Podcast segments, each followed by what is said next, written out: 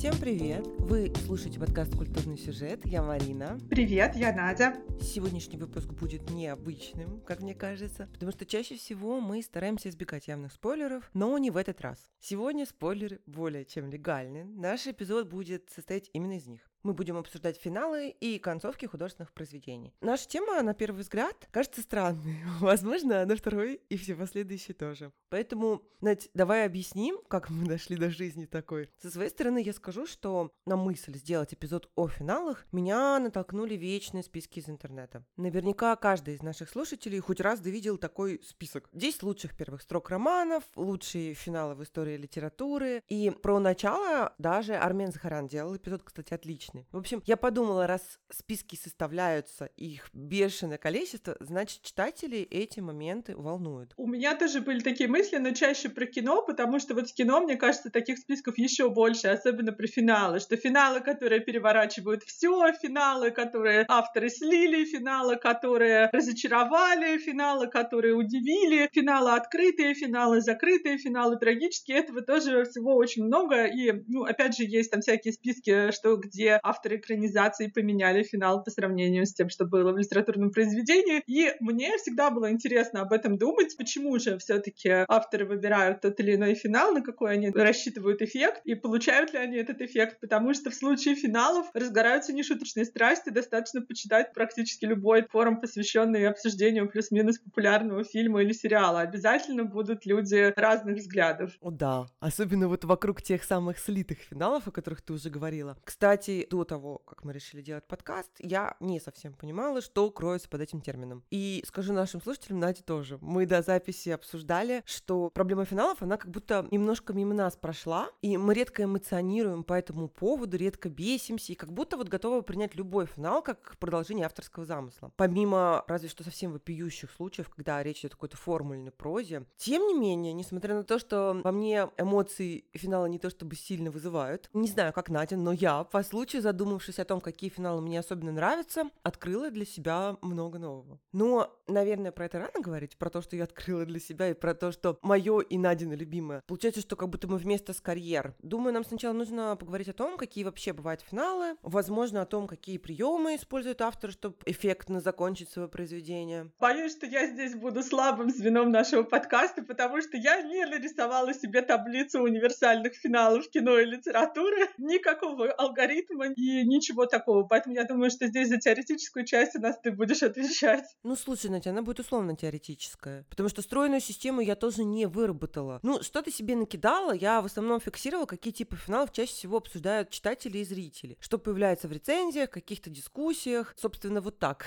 И я даже не знаю, с чего начать, все такое заманчивое. Ну, окей, давай начнем с композиции художественного произведения. Композиция бывает линейный, нелинейный, зеркальный, инверсионный, круговой и так далее. Я думаю, что разбирать всю теорию не имеет никакого смысла. Во-первых, это достаточно скучно в формате подкаста. А во-вторых, читательский дискурс, он как будто не всегда совпадает с литературоведческим. Поэтому нафиг науку, мы будем по-бытовому. Нас интересует такая ситуация, которую часто называют закольцевать финал. И не важно, что в литературном произведении под вот этим бытовым закольцевать финал могут подразумеваться какие-то разные типы концовок и композиций. Мы будем говорить на таком простом языке наших слушателей, на нашем, собственно, тоже. И вот на нашем языке, в таких непрофессиональных обсуждениях, любая явная ссылка финала на начало называется именно закольцовкой. Будь это повторение фразы, мотива из начала, дублирование начальной ситуации, возврат к этой ситуации с ее переосмыслением, все это чаще всего называют закольцевать финал. И классический пример вот этой закольцованности финала, мне кажется, это пушкинская сказка «Рыбаки и рыбки», потому что старуха в финале истории оказывается ровно в том же положении, как и в начале, у разбитого корыта, в общем. И Пушкин закольцевал финал, да. По моим наблюдениям, читатели и зрители, они вообще любят вот эти закольцовки. И мне понятно почему. Во-первых, это красиво.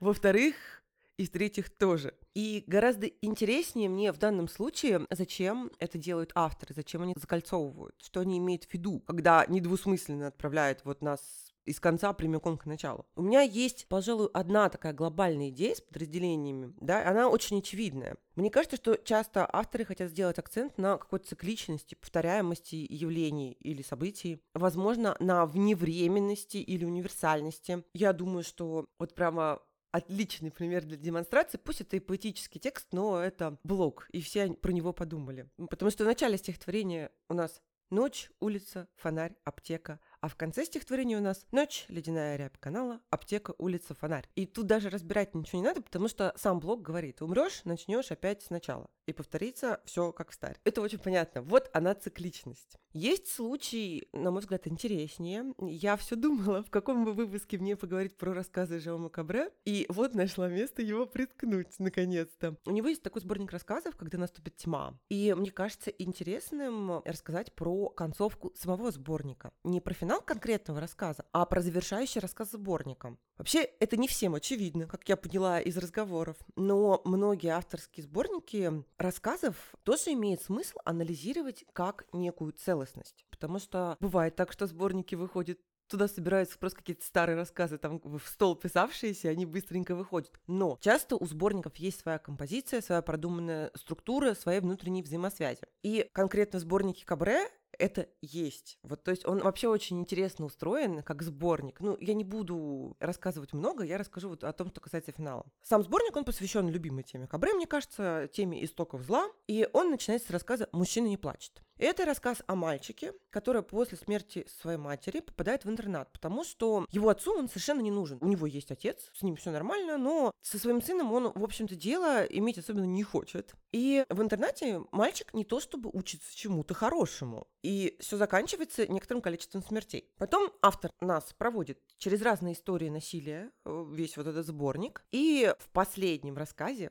практически возвращает начало. Потому что последний рассказ сборника называется «Эбро», и он тоже затрагивает тему отцовско-сыновних взаимоотношений. И здесь у нас в уязвимом положении оказывается не сын, а очень пожилой отец. Если что, герои уже другие, это не те же, что в первом рассказе, но вот тема такова. И невнимательность сына к отцу, желание поскорее сбыть его с рук, тоже имеет все шансы закончиться плохо, о чем много говорит автор. Ну, то есть такой намек есть. При этом, вот мы сейчас обсудили первый рассказ и последний, который про отцовско-сыновние отношения, вот э, когда герои меняются местами. Но внутри сборника больше на эту тему ничего нет. Ну, есть, пожалуй, один рассказ, но там не сын, и вот на это не фиксируется внимание. В общем, в итоге у Кабре получается такая кольцевая композиция. Он закольцевал сборник, дети, которые столкнулись с родительской жестокостью, становятся взрослыми и возвращают родителям долги. И вот это вот все как будто про тот же самый круговорот жестокости и насилия, про причинно-следственные связи, возможно, этого насилия и зла в принципе. И да, я думаю, что мы можем считать такую закольцовку прям вот полновесным высказыванием дополнительно о природе зла и призывом разорвать вот этот порочный круг. Надя, какие у тебя идеи насчет вот кольцевых вот этих вот концовок и композиций? Мне кажется, что кроме вот этого идеи о повторяемости, часто это способ рассказать какую-то историю просто в такой форме, что если бы автор ее рассказывал последовательно, это бы не имело такого эффекта, потому что, ну, как будто бы казалось, что не все идет в одну сторону, что могло бы быть как-то не так. А здесь, ну, во многих случаях авторы вместо того, чтобы давать это как некий приквел, рассказывают эту историю, как, которая как будто бы она катится вперед, а потом мы понимаем, что вот она как-то схлопывается. И в кино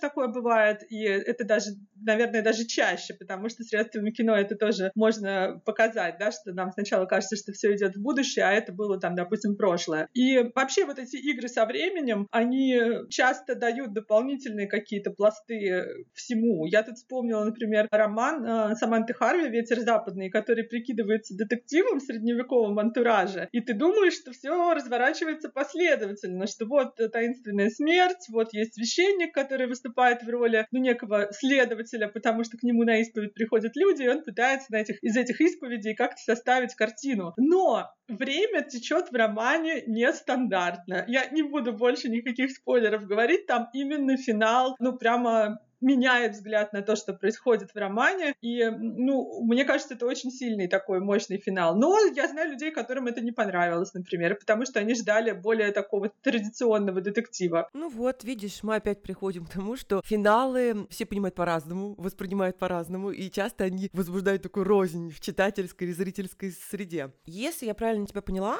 то в целом ты сейчас говорила об инверсионном вот этом типе закольцовки, когда первый эпизод романа на самом деле последний последний, но читатель об этом не догадывается. На мой взгляд, это, кстати, очень крутой ход, особенно если читатель реально не догадывается. У, у Ксении Бурской есть роман «Зверобой», вот там так все устроено. И часто подобные тексты хочется начинать читать сначала, когда ты понял, что первый эпизод — это как бы последний а, эпизод, обладая уже новым знанием, и вроде того, что они могут даже восприниматься по-другому. Не всегда, но иногда так и есть. Ну, окей, будем считать, что с композицией мы худо-бедно разобрались, как-то они поговорили. Давай теперь, наверное, про сюжет. И тут все понятно. Тут финалы могут быть открытыми и закрытыми. Я думаю, что никому разъяснять не нужно, что это такое из наших слушателей. И основной вопрос, который меня здесь волнует, Надя, ты вообще как относишься к открытым финалам? Ой, я люблю открытые финалы, потому что, во-первых, они радуют моего такого внутреннего читателя ребенка, который может быть недоволен финалом. Ну, например, герой женился не на той героине, героиня пошла там не по тому пути, выбрала не ту работу, не знаю, что-то еще. Ну, то есть я понимаю, что это максимально дурацкие претензии к романам и, или к фильмам, или к чему угодно, но они все равно где-то в глубине меня есть, да, когда нам дают открытый финал, как бы все главное с героем уже произошло, ну или, по крайней мере, та история, которую хотел рассказать нам автор, она уже произошла, а дальше герой как будто бы идет жить дальше своей жизнью с тем, что он узнал, или с тем, что он прочувствовал, или с тем, как он э, изменился. И мне, в общем-то, с этим хорошо. Мне не нужно, чтобы автор мне обязательно сказал, что герой проживет еще 20 лет, он женится на Марии Ивановне соседней улице, у них будет шестеро детей, а еще они заведут собаку. Нет, мне вот этого уже не нужно. Но я, опять же, тоже знаю много людей, которых бесит открытый финал. Типа, автор, расскажи, как было на самом деле. Я тоже люблю открытые финалы. Причем и экстремально открытые финалы я люблю. Что я, собственно, подразумеваю под экстремально открытым финалом? Понятно, что это не научный термин, какая-то моя личная классификация. Это финалы, в которых нам не просто не рассказывают о жизни героев после, но и главный конфликт может быть разрешен лишь частично или вообще не разрешен. Я сейчас не о клиффхенгерах, которые зазывают нас в продолжение, а о том, что в литературе называют устойчивым конфликтным состоянием. Отголоски чего-то подобного мы можем встретить, вот не знаю, ничего в голову не приходит, но, к сожалению, так, в земле Елизарова, и у него в том числе и конфликты не разрешены, и сюжетные линии некоторые совсем не закончены. То есть, если мы сравниваем этот роман с классическим каноном сюжетостроения, еще один феномен открытых финалов, который я тоже в целом люблю, но я пришла к этому не сразу, это такие финалы многоточия и даже не финалы вовсе. Мы можем много видеть этого в прозе Чехова. Это, что называется, знаменитая нулевая развязка. Некоторые рассказы буквально у него обрываются на середине, как будто вот автора прервали. Он писал, писал, писал, ему там в дверь позвонили, ну, постучали точнее. У Бунина тоже такое встречается, но о Бунине мы поговорим подробнее позже. Лотман называл это демонстративное окончание не концом. Вообще вот думая об использовании открытых финалов, мне кажется, что к ним тяготеет более поздняя литература. Вот чем ближе к нашему времени, тем больше открытых финалов и даже экстремально открытых финалов. Я связываю это с тенденцией перехода вот от дидактичности и желания научить своего читателя к практически такому равноправному разговору автора и читателя. Как будто литературу, знаешь, уже интересует не сам факт, но наше отношение к нему, вот как центр тяжести смещается. И вообще вот, на мой взгляд, открытый финал, они как будто очень про жизнь, вот поэтому я тоже в том числе их люблю. Потому что давайте вот подумаем. Допустим, в жизни человека закончился какой-то там очень драматический эпизод. Все, ситуация исчерпана. Он выдыхает, рефлексирует, делает какие-то выводы, но нет, ни он, ни мы не знаем, как все то, что было, отразится на этом человеке и его взглядах в будущем. И, Надь, помнишь, когда мы обсуждали травму, мы говорили о том, что не любой травматический опыт становится травмой и влияет на поведение и самоощущение человека в дальнейшем. И понять, травмирует человек какой-то опыт в закрывающей точке травматического этого эпизода практически невозможно. В общем, сама жизнь, она как будто полна открытых финалов. Я тоже так думаю, потому что, опять же, даже история литературы как будто бы нам это показывает. То есть романы 19 века часто содержали какие-то эпилоги, какие-то финальные главы, где нам объясняется, кто с кем что случилось, кто ушел на войну, кто женился, кто умер, кто развелся там или еще что-нибудь, да, какое наследство кто получил. А потом, ну, 20 век нам уже далеко не всегда этого предлагает. То есть, если действительно не смерть героя главного, то мы, ну, не часто знаем вообще, что хотел сказать автор по поводу того, как будут жить его герои дальше. И я понимаю, что это может э, раздражать, наверное, но мне кажется, здесь еще важный вопрос вообще, а что считать событием? Потому что иногда кажется, что вот, ну, если это роман, допустим, любовный, да, то важно там, с кем будет какой герой. Если это роман, допустим, воспитание, взросление, то вот, герой повзрослел и понял, что было все вот так и вот так, и пошел по жизни вот так. Но действительно, наша жизнь, она как смесь жанров, да, у нас бывает и взросление, и любовь, и война, и борьба, и дружба, и все что угодно, экзистенциальные какие-то поиски, и мы совершенно не приходим в какой-то точке к какому-то одному результату, даже если это фактические события, что кто-то пошел на войну, а кто-то женился. То есть нет, это тоже не, не финал, если никто не умер. И литература нам как будто бы, да, это подтверждает, если, особенно если мы берем не жанровую литературу, где есть плюс-минус строгие каноны, чем должно все заканчиваться, хотя и они тоже переворачиваются. Сейчас, например, есть тьма детективов, построенных по антидетективным правилам, которые тоже вызывают раздражение у многих читателей. Но, опять же, наш любимый с тобой Антон Павлович Чехов нам уже сказал, что любое событие может быть событием. Ну, рассказ «Студент», классика, да, который ничем не начинается, ничем не заканчивается. Студент вроде как переживает некое переживание, и вот нам все событие. Ну, финал максимально открытый. Что там будет с этим студентом, мы не знаем, но можем предполагать. Слушай, ну вот, кстати, часто как раз в том, что автор считает событием и может заключаться то самое авторское высказывание. И да, к вопросу Чехова я еще вспомнила вот это его известное высказывание о том, как он работает над рассказами. Что он пишет рассказ, а потом вычеркивает начало и конец. Потому что именно в этих местах писатели всегда врут. Ну, не всегда, кажется, больше всего врут. То есть у нас остается как будто такая срединная ткань бытия чеховская. С одной стороны, это правда, но с другой стороны, мне кажется, что он лукавит где-то, потому что, ну, если анализировать, ну, буквально любой рассказ Чехова, то там можно найти все вот эти вот вещи. И завязку, и кульминацию, и развязку. Просто нам об этом не скажут, ну, совсем уж прямыми словами, что а вот в этом месте герой сделал такие-то выводы, и больше он так никогда в своей жизни не делал. Ну, можно это найти. И есть отличный сборник Джорджа Сондерса, писателя, который написал Линкольн Бордо, у него есть еще рассказы, и ну, американский автор, он анализировал рассказы из русской классики, в том числе чеховский крыжовник, который все в школе читали, и все в школе анализировали, и приходили там к определенным выводам, я думаю, в зависимости от поколения, когда вы учились в школе, вам, возможно, разные выводы учителя предлагали. И Сондерс очень интересно разбирает этот крыжовник буквально по строчкам. И там можно найти те законы построения литературного произведения, просто они вот преломлены так, что не в лоб. Даже когда герои вроде бы высказываются, там, например, на тему счастья, что это такое, какое оно должно быть, там процент просто ненадежности этих рассказчиков, он такой, что мы не можем сделать вывод, что они именно так начали жить после того, как с ними кружовник случился. Я вообще с тобой согласна. И с Сондерсом тоже я согласна. Имея на руках какую-нибудь схему сюжетостроения,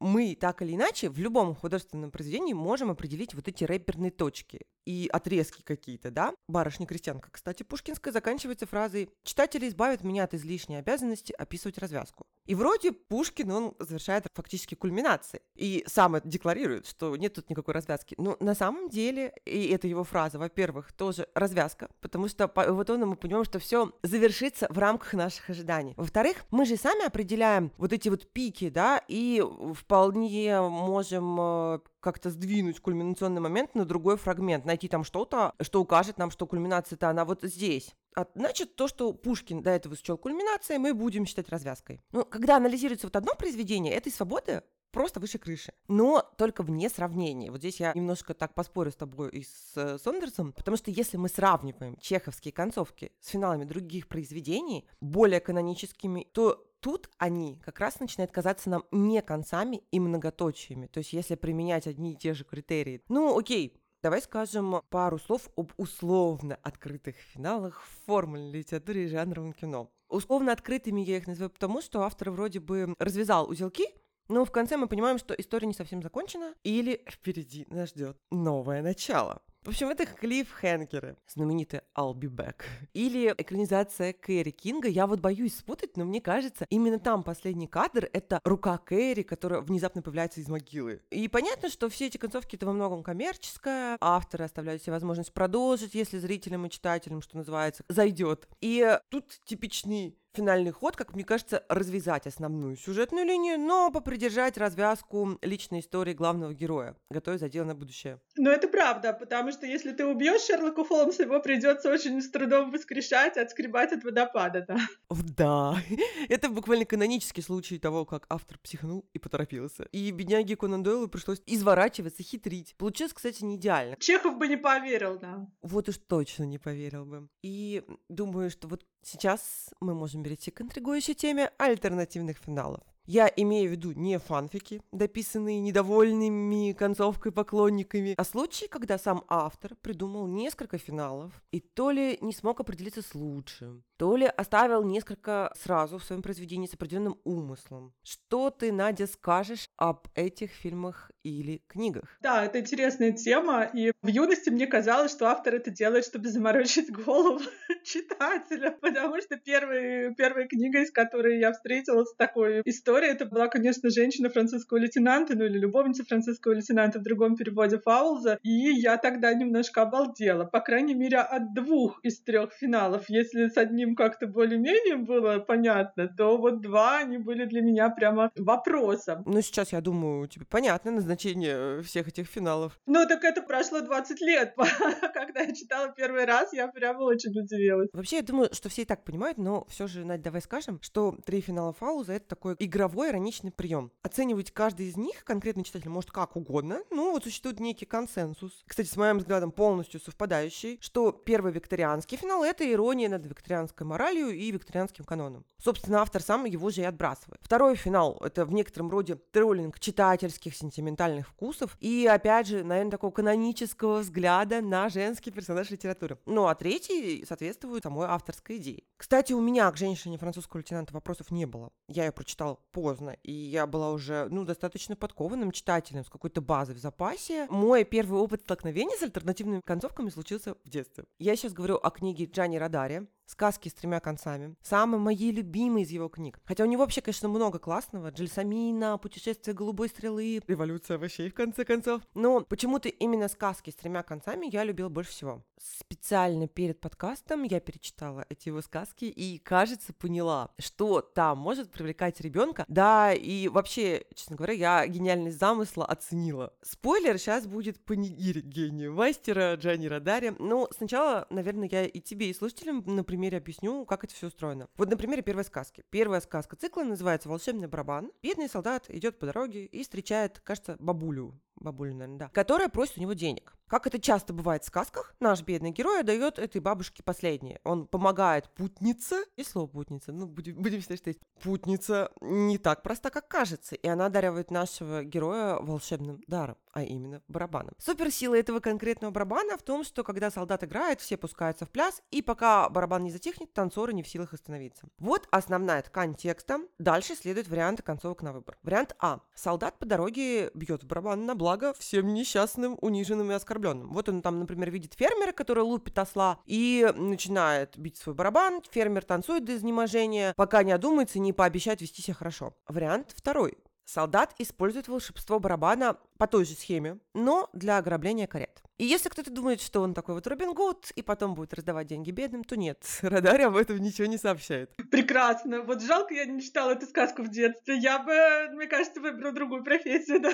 И вариант В, он э, самый остроумный, как мне кажется. До этого были такие экстремумы, а сейчас жизненно-бытовое, даже философское. Солдат идет, значит, со своим барабаном, в пути он начинает задумываться о природе того, как вообще функционирует этот барабан, ну, условно, о природе чуда. И в итоге наш любознательный герой скрывает его, чтобы понять, как все устроено, и инструмент утрачивает все волшебные свойства. Вот таким макаром построены все сказки в этом сборнике. И я считаю, что это гениально. Потому что, во-первых, смотри, детскую литературу часто упрекают в нереалистичности и формировании у детей излишне розового взгляда на жизнь. Ну вот тут представлен целый спектр вариантов, и все они подаются как равноправные. Вот жизнь, она такая многоликая, да. В некоторых сказках Радари, кстати, в одном из финалов герои умирают это грустно. Я часто слышала, что родители предпочитают не травмировать такими историями детей, потому что дети переживают. И вот мне кажется, что за счет того, что смерть это лишь альтернативный финал, она восприниматься будет детьми менее болезненно потому что скрашивать с какими-то позитивными вариантами на выбор, да. Радаре в предисловии детей просят выбрать один из вариантов на свой вкус. Но чтобы что-то выбрать, ребенку нужно проанализировать.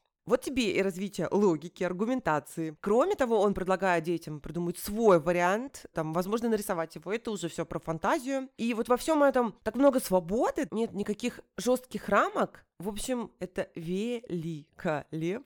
Кстати, сказки не все про каких-то там обшарпанных бедных солдат. Есть какие-то более современные, например, про инопланетных привидений. Их цивилизация вымирает, потому что жители планеты просто перестали их бояться, а им нужна эта страховая эмоция. Немножко такая корпорация монстров. В общем, я еще раз выражаю свой восторг это очень круто, интерактивно, и дидактизм сведен к минимуму. Он, конечно, присутствует, как в сказке про солдата, потому что солдат-то бабушке отдал последнее, но он такой здоровый, я бы сказала. Я согласна, потому что я тебя сейчас слушаю и думаю, да, я бы, наверное, в детстве тоже была в восторге от этих сказок, тем более их можно как раз с детьми обсуждать, спрашивать, что детям понравилось, что не понравилось, а чтобы они сделали там, грубо говоря, с барабаном. И, ну, да и для взрослых вот интересно, потому что я, меня сейчас этот барабан будет преследовать, ну, вряд ли я сейчас пущусь в пляс, или пойду грабить кареты, но вот эта вот идея, нужно ли обязательно узнавать, что внутри какого-то чуда и как оно устроено, вот это, ну, актуальный вопрос до сих пор. Да, на это прям словила моя мысль касательно третьего варианта. У Радари, в принципе, есть просто шикарные заходы, вот очень умные. Так, ну ладно, окей, мы Радари похвалили, а теперь давай вспомним. Я хотела сказать наше все, но нет.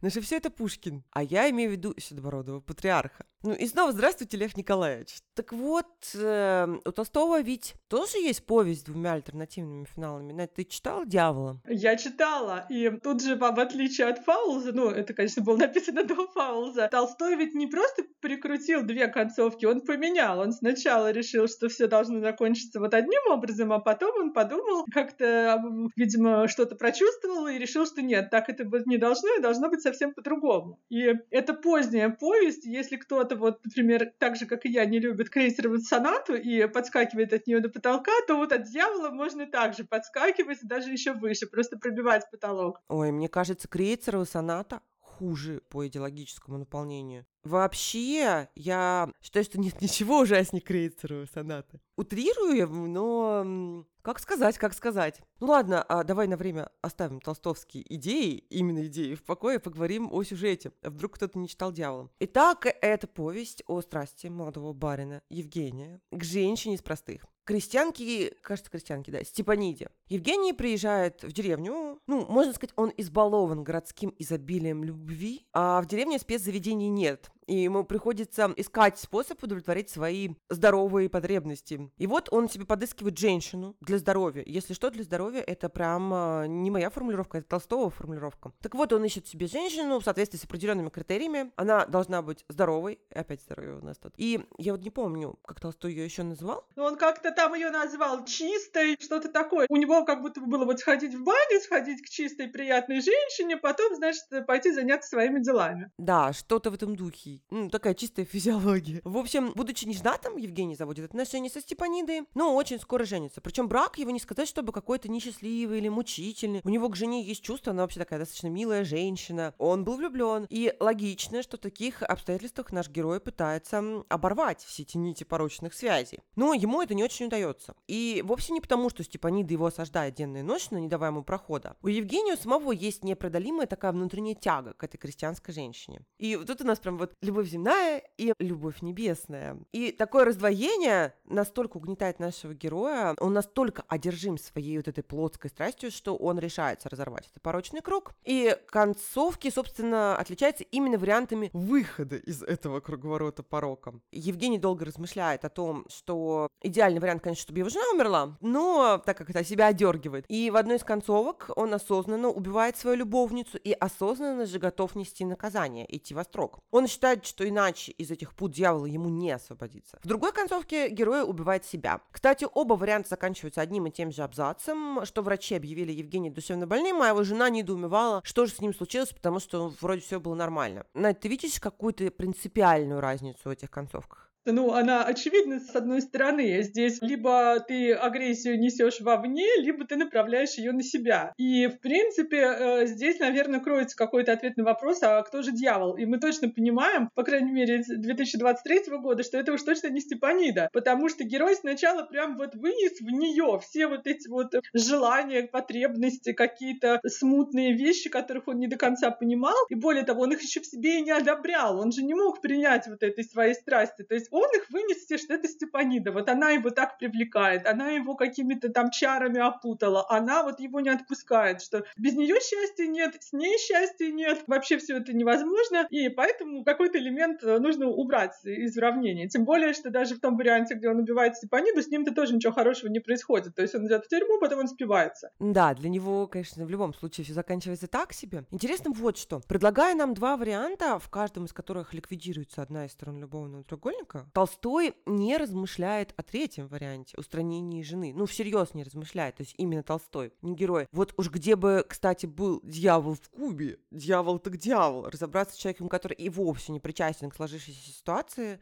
ты знаешь, вот мне кажется, что нет, он слишком был морально озабоченным. У него были проблемы с, вообще с восприятием себя. То есть там же герой описывается, что он уж настолько прекрасный, что вот он и умный, и честный, и порядочный. Ну, Толстой, в общем. Это ведь отчасти автобиографическая такая история. Да-да-да, что он хочет вести хозяйство как-то очень справедливо, очень как-то правильно. Он ко всем людям хорошо относится. Он находит себе девушку тоже такую чистую, невинную, очень такую какую-то изысканную, трогательную, вот эту вот его жену будущую. И вот в его представлении он не может быть тем же человеком. Он же от чего страдает? Не от того, что, например, его разоблачат, что все узнают, что он, значит, этой крестьянкой, там еще что-то. Да, по этим временам, в общем-то, никто не удивлялся, если барин с крестьянкой. Э, это да, да, будничный реалии плюс-минус. Да, то есть это как бы это ни было, он, он боялся не скандала, он боялся разрушения собственного образа в его же голове, что вот он считал, что ну ладно, еще до свадьбы еще можно было как-то там, но теперь-то я муж и отец даже, я теперь не могу, я же должен быть там, я должен быть вот с одной женщиной, а там, судя по всему,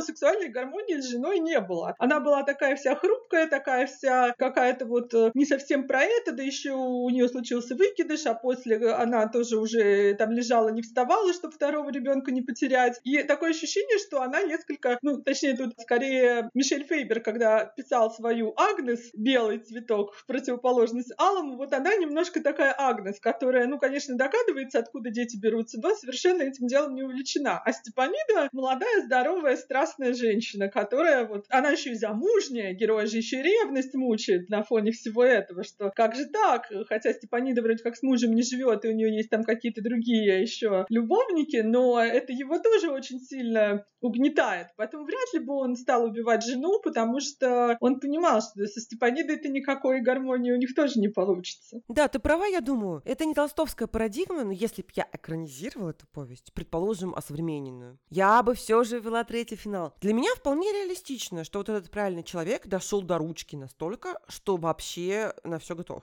Но ты знаешь, еще, мне кажется, почему не могло быть такого финала? Потому что у него, ну, ну вот с женой и не было вот этой страсти. Ведь убийство рождается здесь из страсти. Хоть самоубийство, хоть убийство. А к жене у него было такое ровное, приятное отношение, возможно, уважение. Ну так и страсти к Степаниде можно и жену убить. Коль же герой идет на крайние меры. А, он все-таки размышляет про то, как было бы хорошо, если б Лизы, ну как раз жены, не было. И э, вариант он с отъездом ее рассматривает, чтобы жить со Степанидой, а потом доходит до размышлений, как было бы классно, если бы она и вовсе умерла. Ну вот он как так себя одергивает. И, ну, на самом деле это не так важно. Ты помнишь, значит, еще какие-то истории, когда вот авторы сами предлагают рассмотреть несколько вариантов финала? Кино, может быть.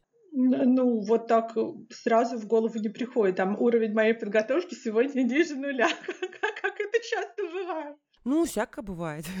Тем более у тебя был день рождения, было чем заняться вместо подготовки. Тогда, окей, я отвечу на свой же вопрос. Мне приходит на ум фильм из нашей юности. Фильм с Гвинет Пелтроу «Осторожно, двери закрываются». Он, ну, не совсем подходит под нашу тему, потому что там даны не столько две версии финала, сколько два варианта жизни одной и той же героини. То есть ключевая развилка, после которой появляются опции, и вот фильм раздваивается, она происходит, наверное, даже в первой части фильма. Все зависит от того, успеет ли героиня на поезд в метро. Я бы сказала, что это, конечно, все вариация эффекта бабочки, ответ на извечный человеческий вопрос, а что было бы, если бы тогда я повел себя иначе. Это удвоение, оно здесь и есть такой вот главный сюжет образующий прием. Ну вот поэтому для, для меня это не совсем про разные финалы, это именно про то, что а вот как можно помыслить разные варианты, это, ну, для, здесь для меня совершенно образцовый роман, это 4, 3, 2, 1 Пола Остера, где Остер нам предлагает четыре судьбы для одного и того же персонажа, и там тоже есть определенное событие, оно в достаточно раннем детстве происходит у этого нашего персонажа, и дальше он живет разные четыре жизни, и там где-то тоже что-то совпадает, что-то не совпадает, какая-то жизнь заканчивается раньше, какая-то длится долго, в какой-то он живет, выбирает там ту или иную профессию, там своих партнеров и прочее. Это очень интересно, тем более, что там все еще и построено, там тебе не четыре, допустим, части книги, а там отдельные главы, типа 1, 2, 3, 4, потом снова 1, 2, 3, 4. И чтобы не запутаться вообще, за какой линии ты следишь, надо себе, ну, не знаю, что-то куда-то записывать там и так далее, какой же герой в какой реальности куда попадает. То есть такая книга-игра, но на эту тему она очень, конечно, интересная. Да, я согласна, это все немного из другой оперы, как и э, фильм, который я вспомнила. Но зато мы упомянули хорошую книгу. И вообще немножко сдвинулись с литературы на кино. Давай добавим киносного, и, конечно же, я хотела бы поговорить о феноменальном явлении с названием Russian Ending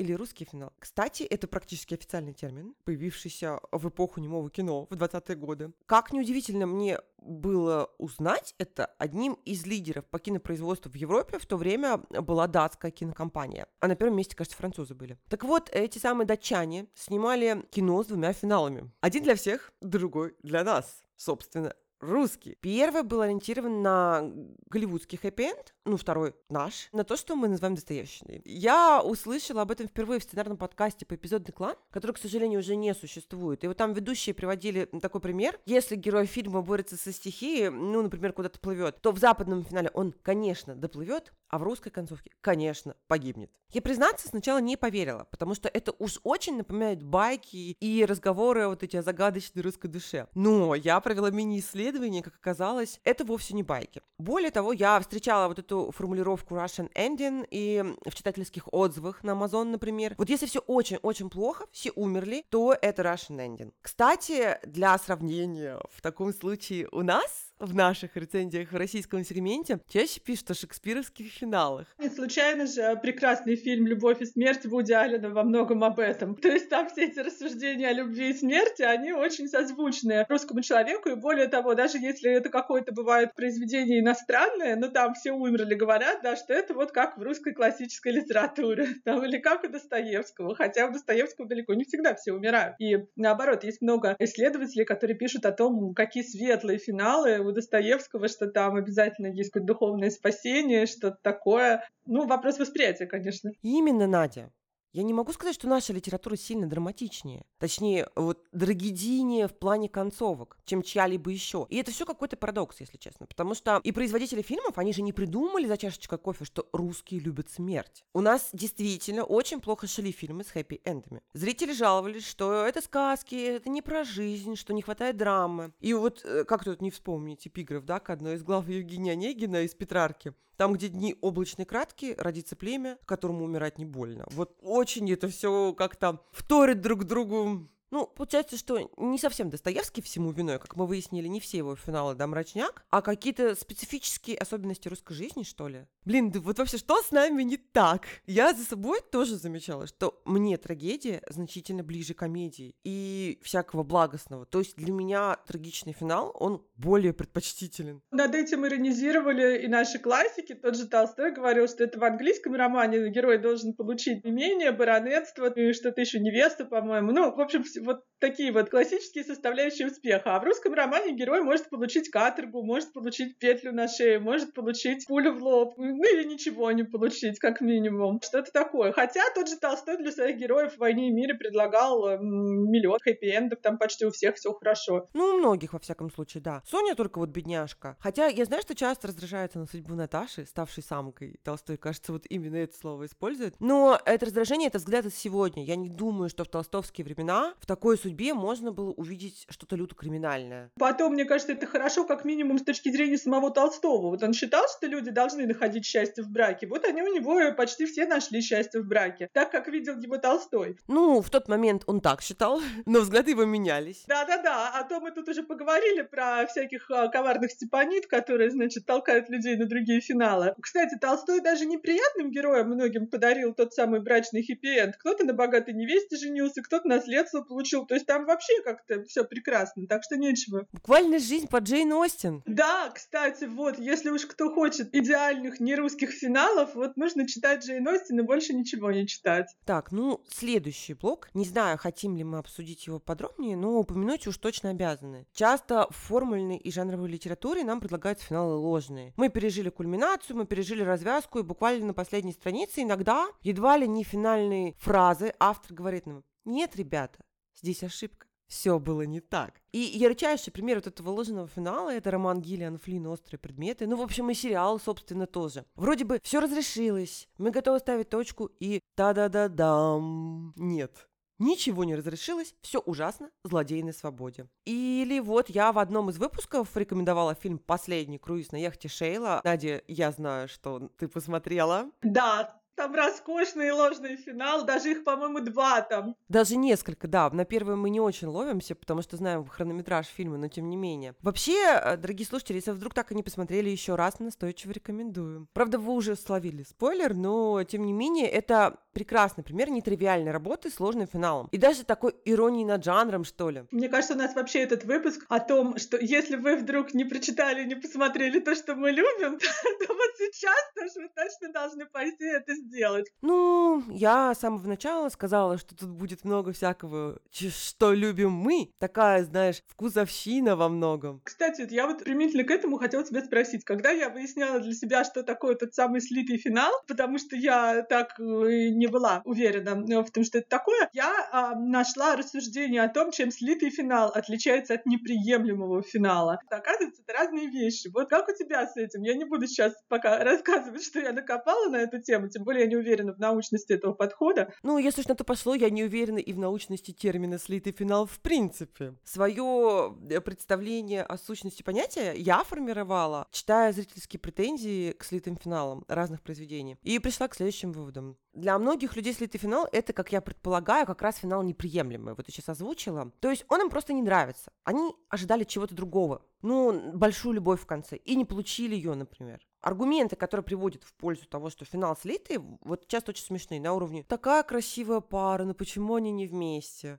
Также в своих изысканиях я обнаружила, как мне кажется, чуть более объективный критерий для слитого финала, потому что многие люди называют финал слитым, если автор не подготовил его должным образом. Вот все эти рояли в кустах, Deus Ex Machina и прочие неожиданности, когда автор что-то навертел и не знает, как распутать, а иногда ему уже лень распутывать. Здесь я вижу вот хотя бы какие-то зачатки объективности, мне понятно, чем может э, бесить разрешение коллизии чудодейственным образом, особенно в жанровой прозе. Помнишь, ты в прошлый раз, кстати, тоже говорила, что тебе раздражает, когда ближе к концу герой узнает, что он мог просто щелкнуть пальцем и убить врага, ибо такова магия. Так, теперь ты поделись своим сакральным знанием. Ну, не то, что оно какое-то сакральное, но вот я видела как раз обоснование разницы слитых финалов и неприемлемых в том, что к неприемлемому финалу ведет все-таки какая-то логика развития событий. Ну, то есть, если, например, в финале торжествует зло, а не добро, то есть, например, там злодей остается на свободе или убивает там хорошего героя, то это может очень сильно читателя как-то как-то заботить, э, бесить и так далее. Но если у нас всю книгу или весь фильм мы понимали, что вообще-то вот в мире этого автора зла много, это какой-то нуар, это вот что злые герои, они сильнее, или вообще это человек против системы, и система, скорее всего, этого нашего хорошего героя сломает, то неприемлемый финал, он не будет слитым. А слитым он будет, ну, предположим, в этом же каком-то сеттинге, если вдруг в какой-то момент, грубо говоря, автору надоело, он просто решил, что а вот сейчас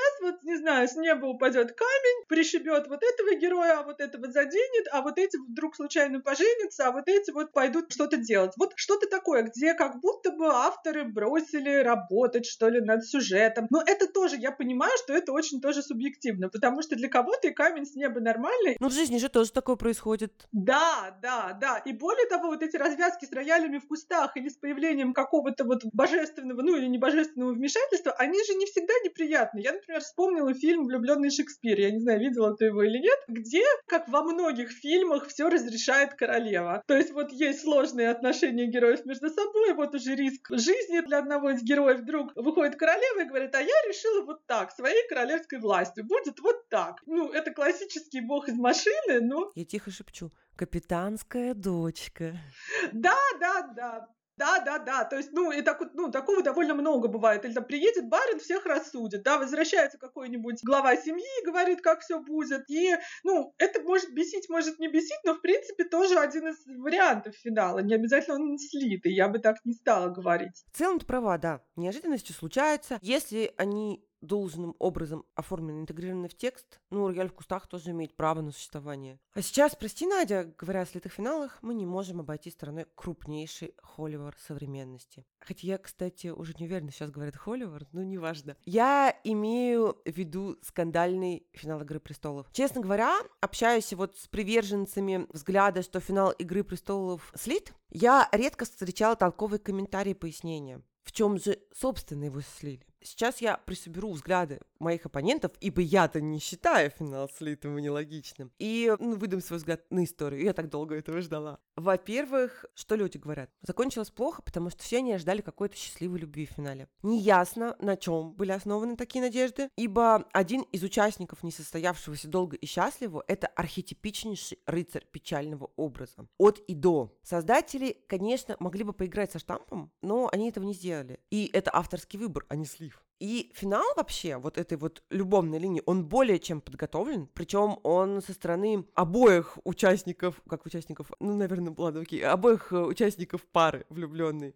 Следуем дальше. Очень условно мы можем поделить весь сериал на две большие смысловые части. Пусть даже такие, даже, назовем это глобальные сюжетные линии. Обе они про борьбу. Первая часть про борьбу политическую, про воюющий друг с другом за имперский трон части королевства, те самые престолы. При этом за тот же трон воюют и не только части империи, но отдельные люди, как, впрочем, и за более мелкие поместные трончики. Вторая часть мистическая. Тут у нас не междоусобица, а глобальное зло извне, которое способно угробить вообще всех дерущихся за свои троны. То, как были завершены обе эти глобальные линии, почему-то никому не нравится. Я, собственно, опять же, не могу понять, почему. Оба финала были более чем подготовлены. И именно в таком сочетании вырисовывается очень внятный авторский месседж. Во-первых, герой, который идет к вершинам власти, под лозунгами справедливости и освобождения таков и цепей, но в процессе восхождения не гнушается насилием, явно чрезмерным, потому что тут можно вспомнить эпизод в заливе работорговцев, он вряд ли станет справедливым правителем. Совершенное зло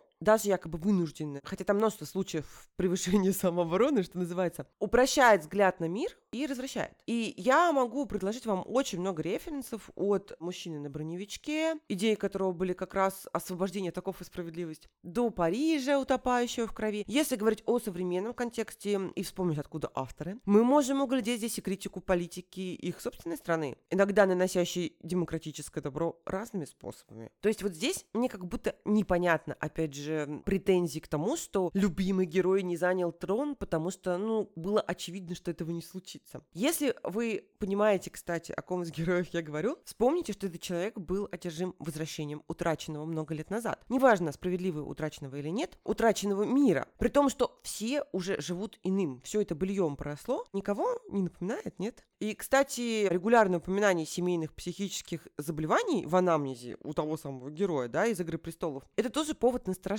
Нас буквально с первых сезонов готовили к той самой ненавидимой всеми развязке. Ибо сериал, он все же про власть, как ни крути. Кстати, обратите внимание, что трон в сериале занял персонаж, никогда об этом троне не мечтавший. И вот в контексте того, что это история про власть, что это, если не послание? Теперь разберем финал части мистической. Тут возмущение вызвано тем фактом, что потустороннее зло оказалось очень уж легко убиваемым. Все ждали эпической битвы на два эпизода, а случился пшик на полчаса часа. Второе распространенное критическое высказывание заключается в том, что во внутренней политике многие продолжали рубиться между собой, игнорируя грядущий извне апокалипсис, и это как-то неправдоподобно. И я опять не согласна с критикой по всем пунктам, потому что, во-первых, сериал называется «Игра престолов», а не «Нападение древнего зла», и на старте обозначено, какая из двух линий приоритетнее. Собственно, это все та же самая старая идея про то, что главное зло в людях, их амбициях и несдержанности, а не где-то там за стеной. Поэтому и «Короля ночи» победили сравнительно легко. А по поводу сплоченности или не сплоченности и реалистичности это все, вообще вот по всей этой ситуации, которая связана с мистической линией Короля ночи, я предлагаю вспомнить ковид и пустые улицы. Как всех напугало это неизведанное. И что кто-то сплотился, встал единым фронтом против смертоносного вируса. Государство и правительство, они продолжали свои политические игры, те самые игры престолов. И,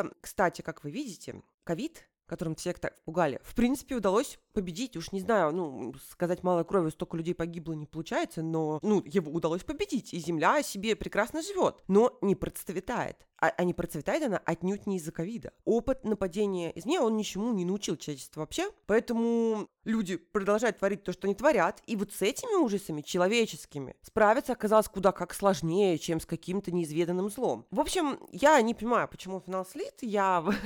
Логично для меня судьба каждого персонажа, единственное, с чем я могу согласиться в критике, так это с тем, что финал скомкан, но это не то же самое, что слит. Авторы как-то странно распределили смысловые центры и важные события между двумя последними сезонами, Предпоследний был затянут, а финальный слишком быстро динамичен. Я наконец-то высказалась на большой аудитории, защитила свой финал, и у меня отлегло от сердца. Кстати, я вот думаю, может, финал мне понравился, потому что я полностью его предсказала заранее. У меня, если что, даже есть пруфы. Но я вообще-то тоже не интуицией руководствовалась, да, а исключительно логикой сложившегося нарратива и моим пониманием образов персонажей. Надя, кстати, оцени, как я деликатно это сделала. Без имен. Ты знаешь, я не смотрела «Игру престолов», точнее, это ты как раз знаешь, да, но вот то, что ты говоришь, для меня звучит очень логично, потому что я вспоминаю, ну, себя в каком-то подростковом возрасте, и вот именно тогда у меня возникали претензии такого плана к какой-то литературе, что, опять же, часто, кстати, к фантастической, что, типа, вот, на Землю летят пришельцы, и я-то думала, что, значит, все должны объединиться и сделать какое-то, не знаю, мировое правительство, собрать всех лучших ученых, может, чтобы, значит, это как-то с этим справиться. А книги показывали что-то другое, что люди, например, продолжали воевать, продолжали плести какие-то интриги. Я думала тогда, в мои какие-нибудь лет 13, ну как так? Ну этого же не может быть, ну человечество же разумное. Потом, слава богу, у меня это прошло. Видимо, очень много людей таких прекраснодушных, наивных и со светлыми мыслями, которые действительно думают, что люди могут договориться и решить все свои вопросики перед лицом внешнего зла. Да, да, да, да, да. А еще в то, что правитель который годами живет в идее вернуть ушедшее прошлое, убивает людей пачками, за справедливость только плохих людей. Вот. Он может э,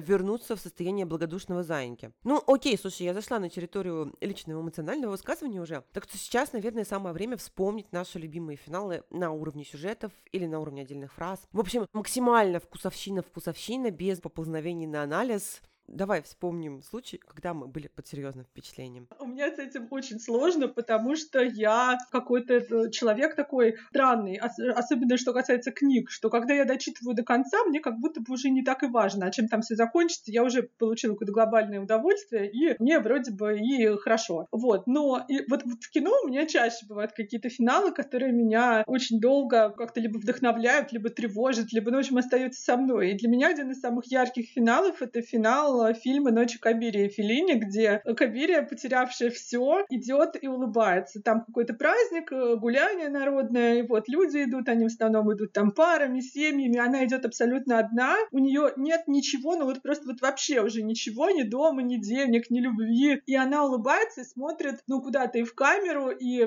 ну, вообще навстречу всему, и это как-то, ну, один из самых каких-то удивительно вдохновляющих финалов. Хотя, если подумать, ну, что ее ждет. Ой, я думаю, с тобой согласятся и критики, и зрители, потому что об улыбке Кабири говорят все, как об одном из самых духоподъемных финалов. Я с тобой тоже согласна. Ну, я совершенно здесь не, не оригинальна. Я... А если вспоминать прямо из, ну, не то, что из последнего, ну, относительно, да, из последнего, это фильм 2022 года, где мне очень понравился финал, и он там и логичный, но вместе с тем и, ну, не то, чтобы ты прям с самого начала знаешь, что он будет такой. Это фильм «Вычитание» Мани Хагиги, иранский фильм о том, как э, муж и жена, э, наши современники, обычная пара, которая живет в Тегеране, вдруг встречают людей, как две капли капли похожих на них. Причем это тоже семейная пара. И ну, между ними возникают определенные отношения, и там можно думать и о мистике, можно думать о какой-то детективной интриге, можно думать о каком-то розыгрыше, там о чем угодно. И тут даже жанр сложно определить этого кино. Это в чем-то и бытовая драма, в чем-то это социальная драма. И финал там тоже очень впечатляющий. Естественно, я не буду говорить какой, потому что, ну, вот здесь я спойлеры точно не хочу. Кино прям недавно выходило на экраны, и вдруг не все еще посмотрели. Ты как-то сегодня очень скромна, Надя. Я составила огромный список. Мне даже стыдно за свою несдержанность. Спойлер, список очень мейнстримный.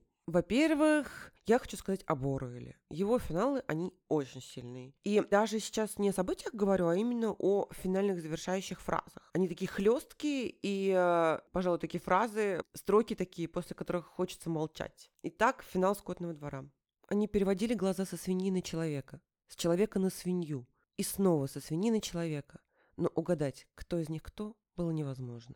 Мне кажется, что вот этот сам пассаж в отрыве от книги, даже в отрыве от книги, он звучит впечатляюще и мощно. Ты, можешь не знать, что происходит в тексте, но это вот как бы сильные строки. О, да, я соглашусь. Так, ну, финал номер два. 1984. Здесь, наверное, сила обеспечивается именно происходящим в тексте до. И ты точно помнишь, да, чем заканчивается роман? Он заканчивается следующими словами. Все хорошо, теперь все хорошо. Борьба закончилась. Он одержал над собой победу. Он полюбил большого брата. Это тоже мощно. Потому что, во-первых, эти слова противоречат идее, с которой Оруэлл заходил в текст, идеи борьбы против большого брата. И от этого становится страшно. Плюс здесь случается как будто инверсия смыслов, характерная для этого романа. Ты понимаешь, да, о чем я? Ну, этот мир — это война, свобода — это рабство. Так, победа Уинстона вот в этом искореженном мире — это полюбить большого брата. И если ты помнишь, кстати, начало этого романа «Часы пробили 13» также всегда включается в списке лучших стартовых фраз, в том числе в список Армена Захаряна. В общем, Орвелл — это такой художник, который придает большое значение обрамлению. Ему интересна не только картина, но вот и рама, и он над ней прям работает. Ну, это правда. То есть э, Орвелл из тех авторов, которые точно знают, к чему они хотят прийти. То есть вот если говорят, что есть авторы, которые пишут по плану и по какой-то схеме, а есть те, которые как-то ассоциативно, к этому подходят, как-то ходят разными тропками, у них там что-то получается. Я не знаю, правда ли это, можно ли действительно написать там большой роман, не имея никакого плана общего и идеи, но, мне кажется, Орвелл, он очень четко все выстраивал, что когда с его героями должно что произойти, и, ну да, ну а чем еще мог закончиться этот герой? Только полюбить большого брата. Так, ну, мой следующий финал, честно говоря, я не могу внятно объяснить, чем он так меня пленил. Сюрприз — это Набоков, которого я, мягко говоря, не люблю. Под чар этого финала попал попала не только я.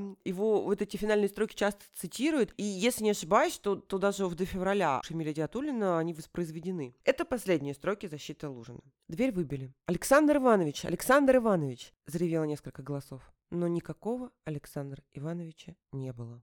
Вот не могу я внятно сказать, чем мне это так нравится. Может быть и тем, что это какой-то близкий очень способ для меня сказать о смерти. Согласна, но мне кажется, это очень набоковский финал, потому что у него и в приглашении на казнь примерно так все заканчивается, что ну, не было то, что было, и было то, чего не было. Он мастер вообще, у него каждое слово на своем месте, поэтому я думаю, что здесь не случайно. Так, ну в следующем списке у меня значится Бунин. Тут надо сказать, что в разговорах о литературе и около я часто встречаю выражение «бунинский финал». Забавно, что под бунинским финалом на поверку люди подразумевают совершенно разное. У Бунина был узнаваемый набор литературных приемов. Некоторые из них он использовал в рассказах одного типа, другие в рассказах другого типа. И, видимо, в зависимости от того, кто какие рассказы предпочитает и больше любит, у людей складывается представление о типичном бунинском финале. И пример моих любимых бунинских финалов это рассказ Таня. Чтобы ты, наши слушатели, поняли всю крутость финала, мне придется пересказать сначала содержание. Значит, дворянин, э, может быть, и, ну, видимо, он дворянин, да. Ну, окей, представитель привилегированного сословия, Петруша, пребывая в гостях у своей родственницы, он заводит отношения с девушкой из простых станей. И тут привет Толстой и Степанида. Отношения он заводит совершенно вопиющим образом, тоже очень по-бунински. Барин ночью решает выйти во двор, проветриться. По ходу своего пути он заглядывает в комнату для прислуги, видит спящую девушку, у него возникает желание, и он не стесняет себя, немедленно удовлетворяя его с той самой спящей девушкой. Это, конечно, отдельная тема для отдельного эпизода, я считаю. Это, да, тема лучшие завязки романтических отношений от русских классиков. Именно, Надь. Не вот вообще не в бровь, а в глаз, потому что у наших героев завязываются романтические отношения. И э, дальше вот такой э, бытовой роман людей с разным социальным положением. Они приглядываются, изыскивают возможности для встреч, барин уезжает, приезжает, он уже другой, она уже другая. Все не то, но у них отношения, а потом снова то, и все это идет, идет по накатанной, довольно размеренно, периодически случаются какие-то там объяснения. При этом Бунин много описывает природу. Ну, это, в принципе, вот такая фишка, да, как мне кажется. То есть он любит дублировать состояние человека окружающим пейзажем. В общем, мы привыкаем к тому, что все довольно вяленько, елочки, звездное небо, снег, ветер, вот это вот все. Наши герои снова выясняют отношения, ему опять нужно уехать, а она говорит, ну как же я без вас буду? А он ей, я приеду весной обязательно, и вообще не говори мне вы, говори мне ты. И вот, собственно, финал, который начинается со слов главного героя. «Ну скажи, Петруша, я люблю тебя!» Она тупо повторила, икнув от слез. «Я тебя люблю». Это было в феврале страшного 17 -го года. Он был тогда в деревне в последний раз в жизни.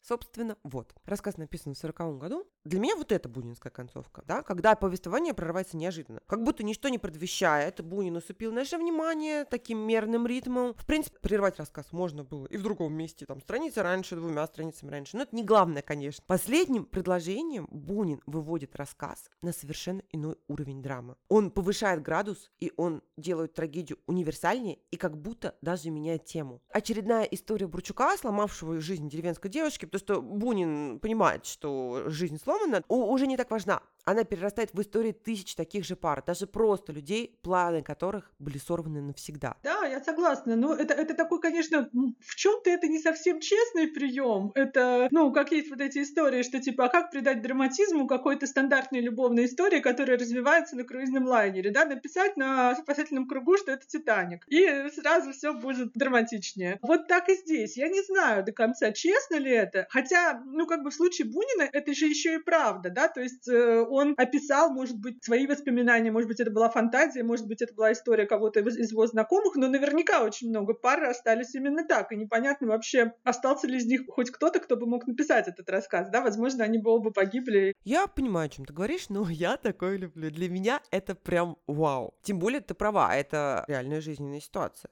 Ну окей, а теперь пара советов начинающим авторам о том, как закончить вашу книгу. Ну, я шучу, конечно.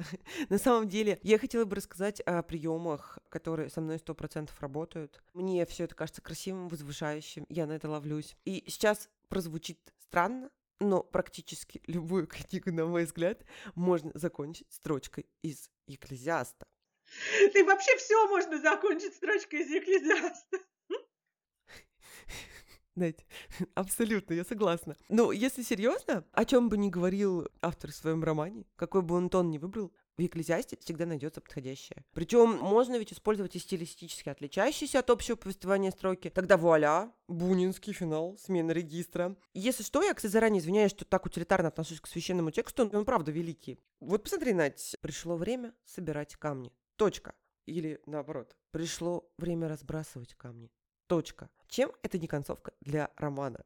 Или что-нибудь про суету-сует, ну, может быть, восходящее и заходящее солнце. Хотя мы знаем авторов, которые с этим работали, их было много. Ну, например, «Сердце мудрых в доме плача».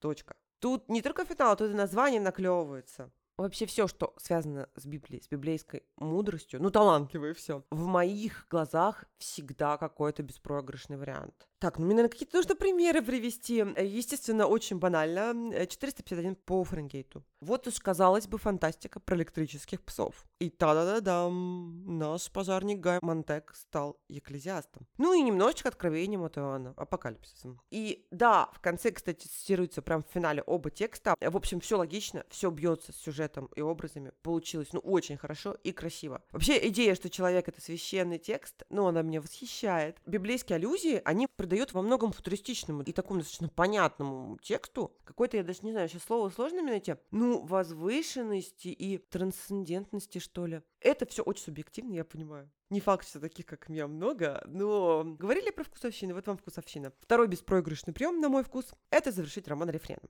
если в тексте, в принципе, присутствует возможность для такого финала. То есть, если автор работает с повторениями, неважно, рефрен это фраза, образ, ситуация. Рефрен в финале это тоже всегда красиво. Особенно, если это фразовый рефрен, и, например, финальное использование как-то переосмысливает все, что говорилось до. То же самое там может быть и с мотивом, и с ситуацией. У Довлатова есть такой рассказ «Когда-то мы жили в горах». Эта фраза там используется раз семь точно, но именно в финале она воспринимается иначе. У нее совсем другое значение и звучание. Ой, слушай, кстати, а мы мы чуть не забыли Скарлетт. Я подумаю об этом завтра. Завтра будет новый день, тоже рефрен. Ну да, великий финал, который тоже многих не устраивал до такой степени, что аж продолжение написали и сняли, да? Именно. Ну, такое себе, конечно, продолжение, да, явно чувствовалось, что человек хейтит открытые финалы, нужно все закрыть. Я, короче, не одобряю это приложение. У меня, кстати, есть еще что сказать, но мне уже неловко от этого затянувшегося соло, я сегодня очень много говорю. Ой, нет, это правильно, потому что мне сегодня есть мало что сказать, ну, извините.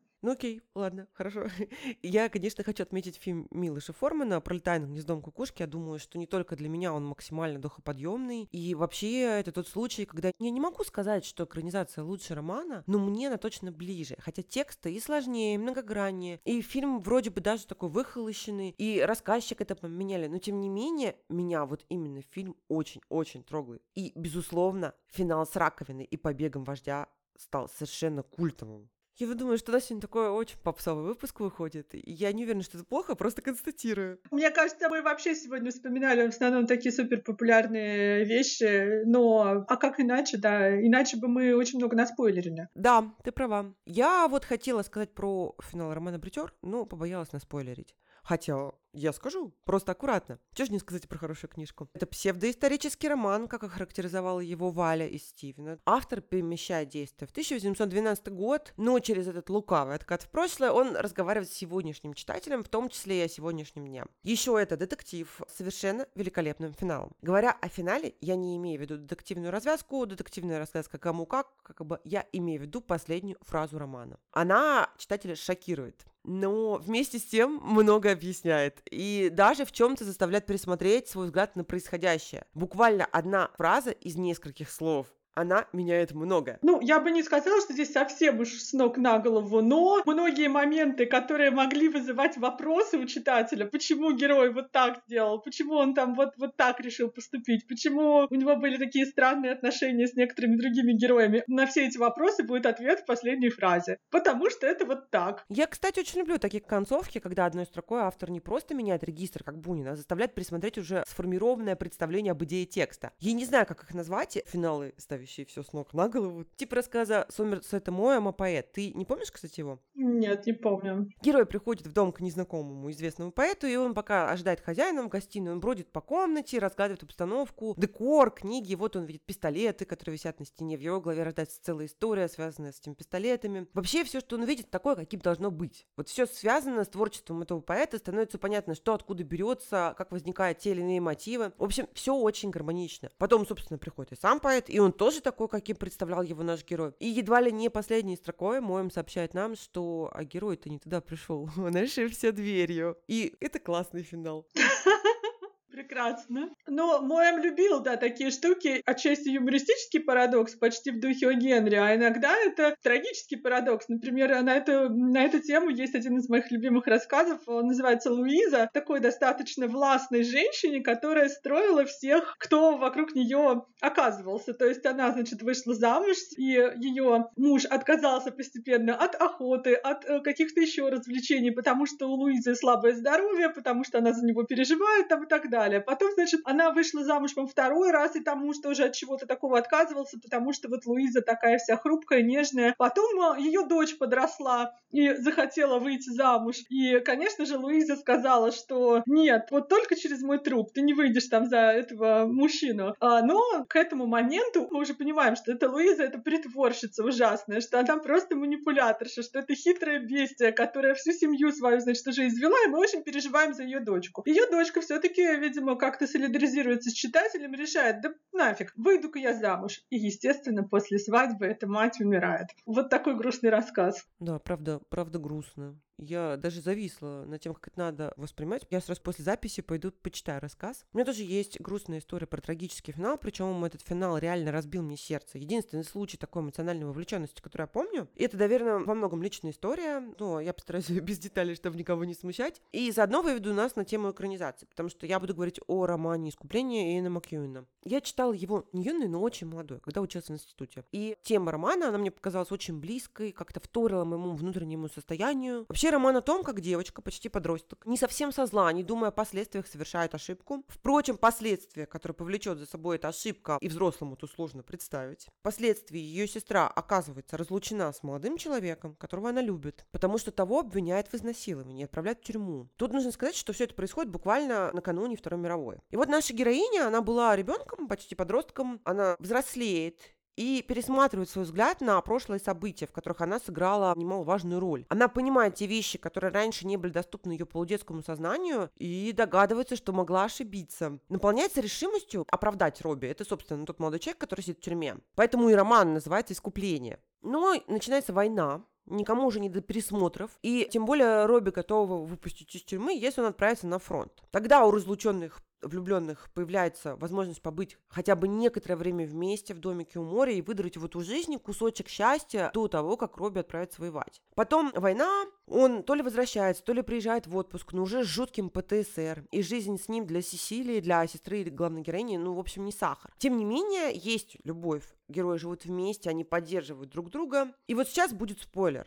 В финале романа мы узнаем, что Робби и Сесилия фактически больше не виделись в нормальной обстановке после того, как Робби попал в тюрьму. Он попал в тюрьму, потом он погиб, кажется, при высадке в Нормандии, Сесилия при бомбежке лондонского метро. Все то счастье, да и несчастье, но в любви, о котором мы читали, это роман, который написала главная героиня. Это и есть ее искупление. Подарить двум разлученным по ее вине людям совместные минуты хотя бы на страницах книги. Я рыдала в три руча, примерно сутки, как в песне Тимберлейка, да, «Крайми и Рива». Настолько близко к сердцу я восприняла эту ситуацию. Ну, я была молода, мне было там 19-20, но от силы 21, и то вряд ли. И в кино, когда я смотрела экранизацию спустя несколько лет, я тоже рыдала, уже зная финал естественно. В общем, была неудержима в своих слезах. Ну, хорошо, что я не прочитала этот роман в 21 год, потому что, мне кажется, я бы тоже рыдала, знаю, очень долго и не стала бы вообще смотреть экранизацию. Я так и не читала и не смотрела, ты представляешь? И теперь...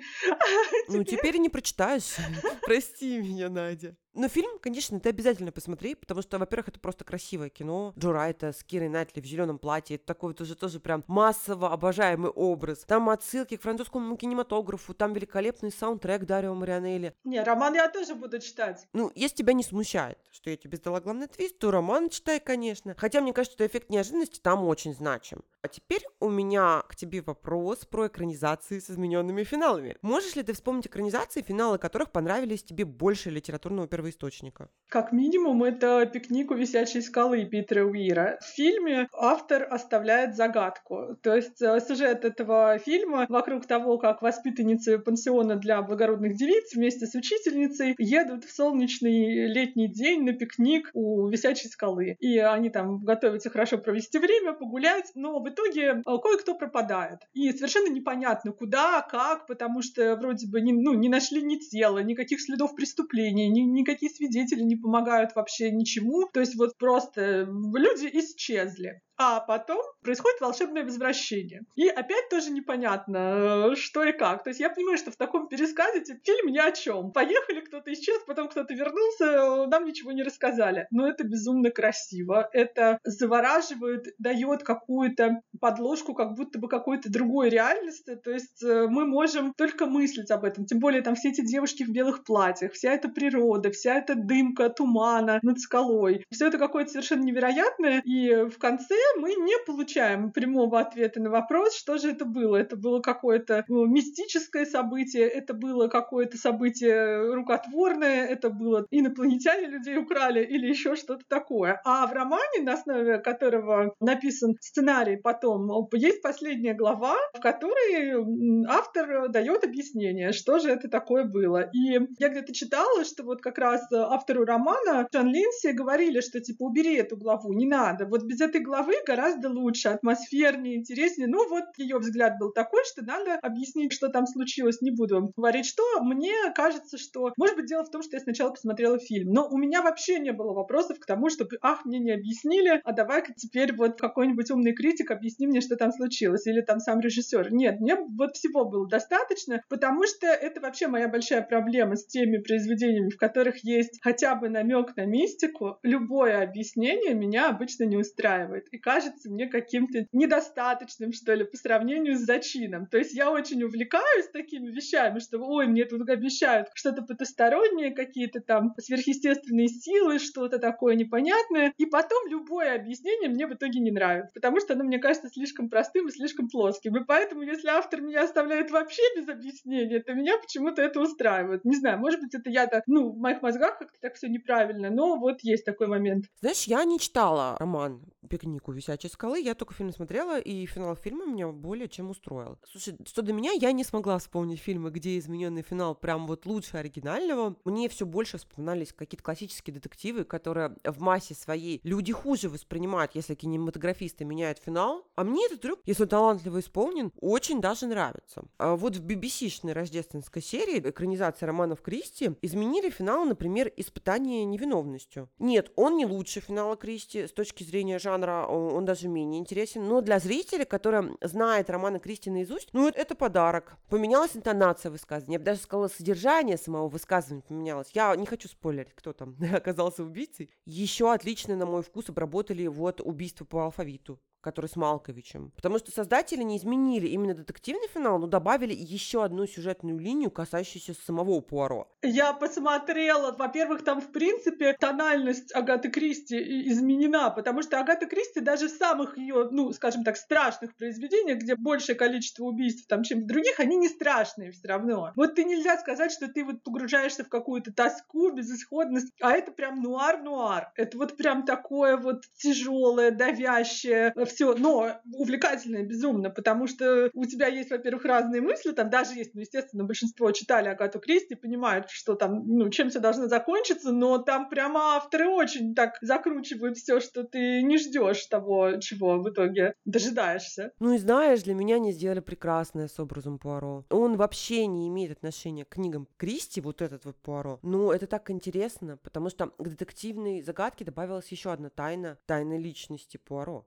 Да, Пуаро не тот щеголеватый, самоуверенный усач, которым все восхищаются. Это измотанный, постаревший человек которого никто в грош не ставит. Человек с темным прошлым, который на него очень давит. И вот финал этой линии, именно финал, он очень громкий. Громкий в том смысле, что это как громкий звук, да, вот как взрыв. Ну, на меня он произвел очень большое впечатление, даже как-то сбил меня с ног. Ну, да, там он трагический герой, прямо вот с самого начала. Да, да, да, да, да. Это он трагический. И это прям, с одной стороны, свежее, а с другой стороны, это такое современное, это вписывается в тенденцию. Потому что вот Харри Холли, например, тоже трагический герой. Вот, но вспоминая о измененных кинофиналах, еще я думала про бойцовский клуб. Ну, мысль я не смогла додумать, потому что я наткнулась на информацию про китайский финал фильма, и этот финал затмил все. Потому что и ты, и наш слушатель наверняка помнит легендарный кадр вот с героем Эдварда Нортона, который держит за руку Марлу, героиню Хелен Боном Картер, и смотрит, как взрывается небоскреб. В общем, капец, анархия, апокалипсис. И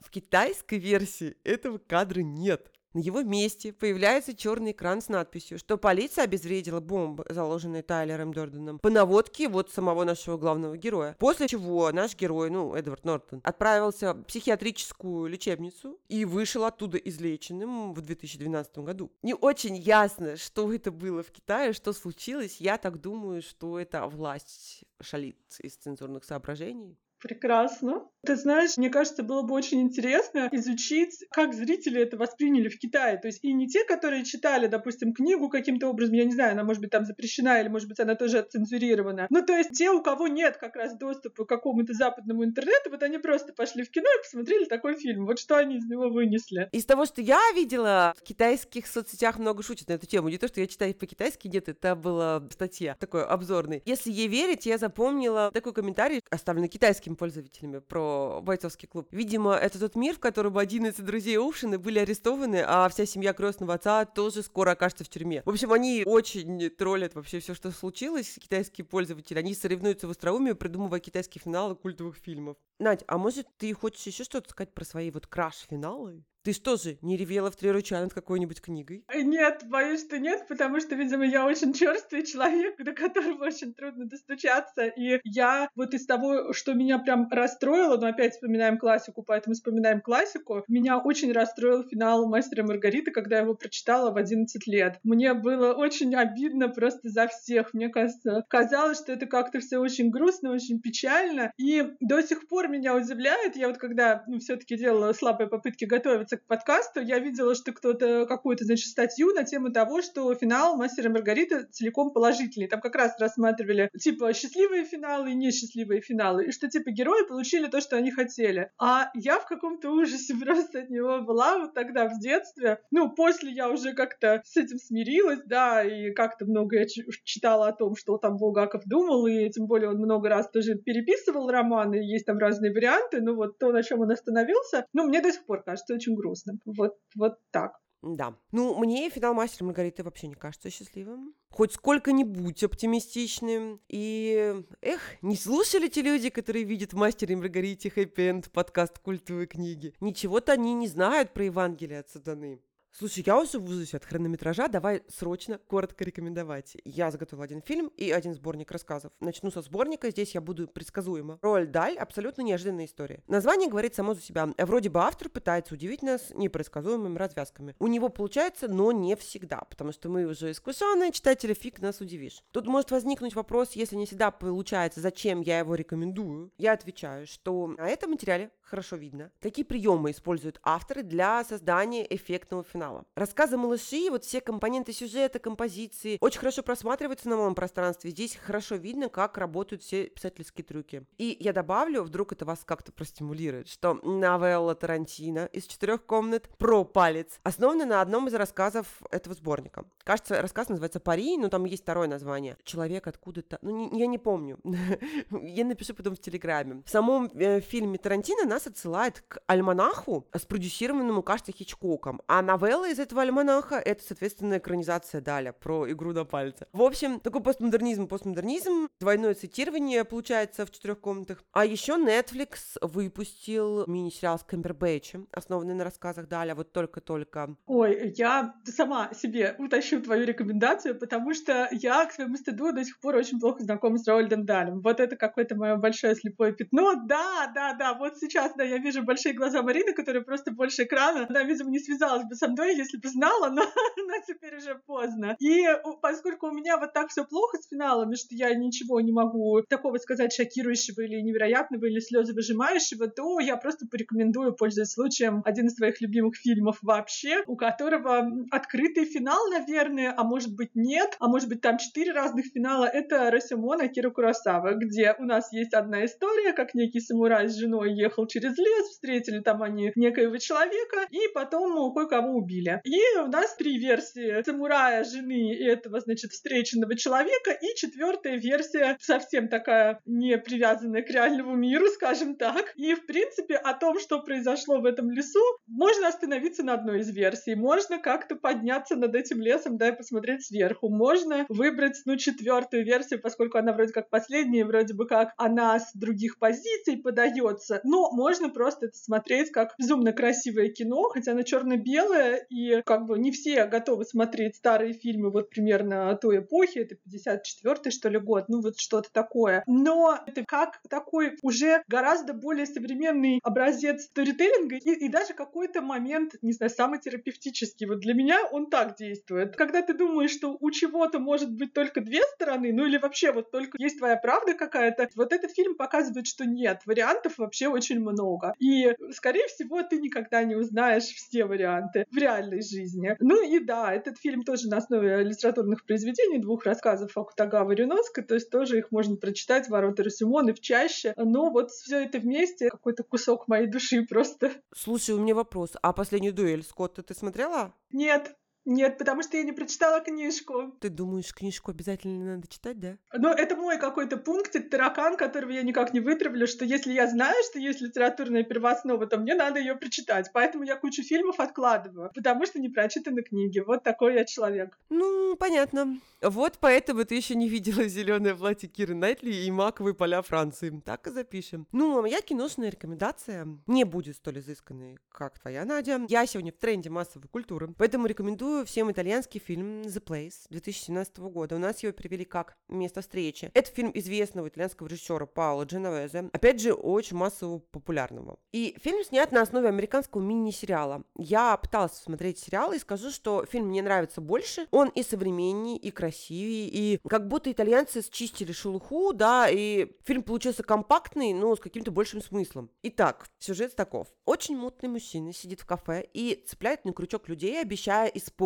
их желание за ответную услугу. Желания у людей очень разные. В виде услуг незнакомец тоже требует совершенно разных по значимости действий. От мелочей, вроде кому-нибудь передать записку, до совершенно жутких вещей, на которые не каждый готов пойти. Это разговорное, отчасти камерное кино, которое состоит из диалогов вот этого странного человека с его, назовем их так, ну, назовем их клиентами. Почему этот фильм оказался в теме про финал? Потому что историю каждого клиента создатели фильма так или иначе заканчивают. И в половине случаев завершение будет очень неожиданным. Мы следим за манипуляциями нашего незнакомца, примерно понимаем расклад, что куда идет. Но, тем не менее, авторы умудряются нас удивить, потому что логику развития событий в ряде случаев понять нам не удается во время просмотра, только после, когда все кусочки пазла окажутся на местах. Мне фильм очень нравится. Это, конечно, entertainment, но это не бессмысленный entertainment. То есть, если вы любите подумать о какой-то личной ответственности, о закономерностях человеческой жизни, существуют ли они вообще, или вот все случай решает, такой взмах крыла бабочки, то я рекомендую, это будет интересно и э, так не, не глупо и красиво снято. Тот редкий случай, когда даже я смотрела, и мне тоже понравилось, хотя кое-где меня адски бомбило, но мне и последний финальный поворот понравился. То есть вот когда уже вроде бы все истории рассказаны, и ты уже ничего не ждешь, и там еще один очень красивый такой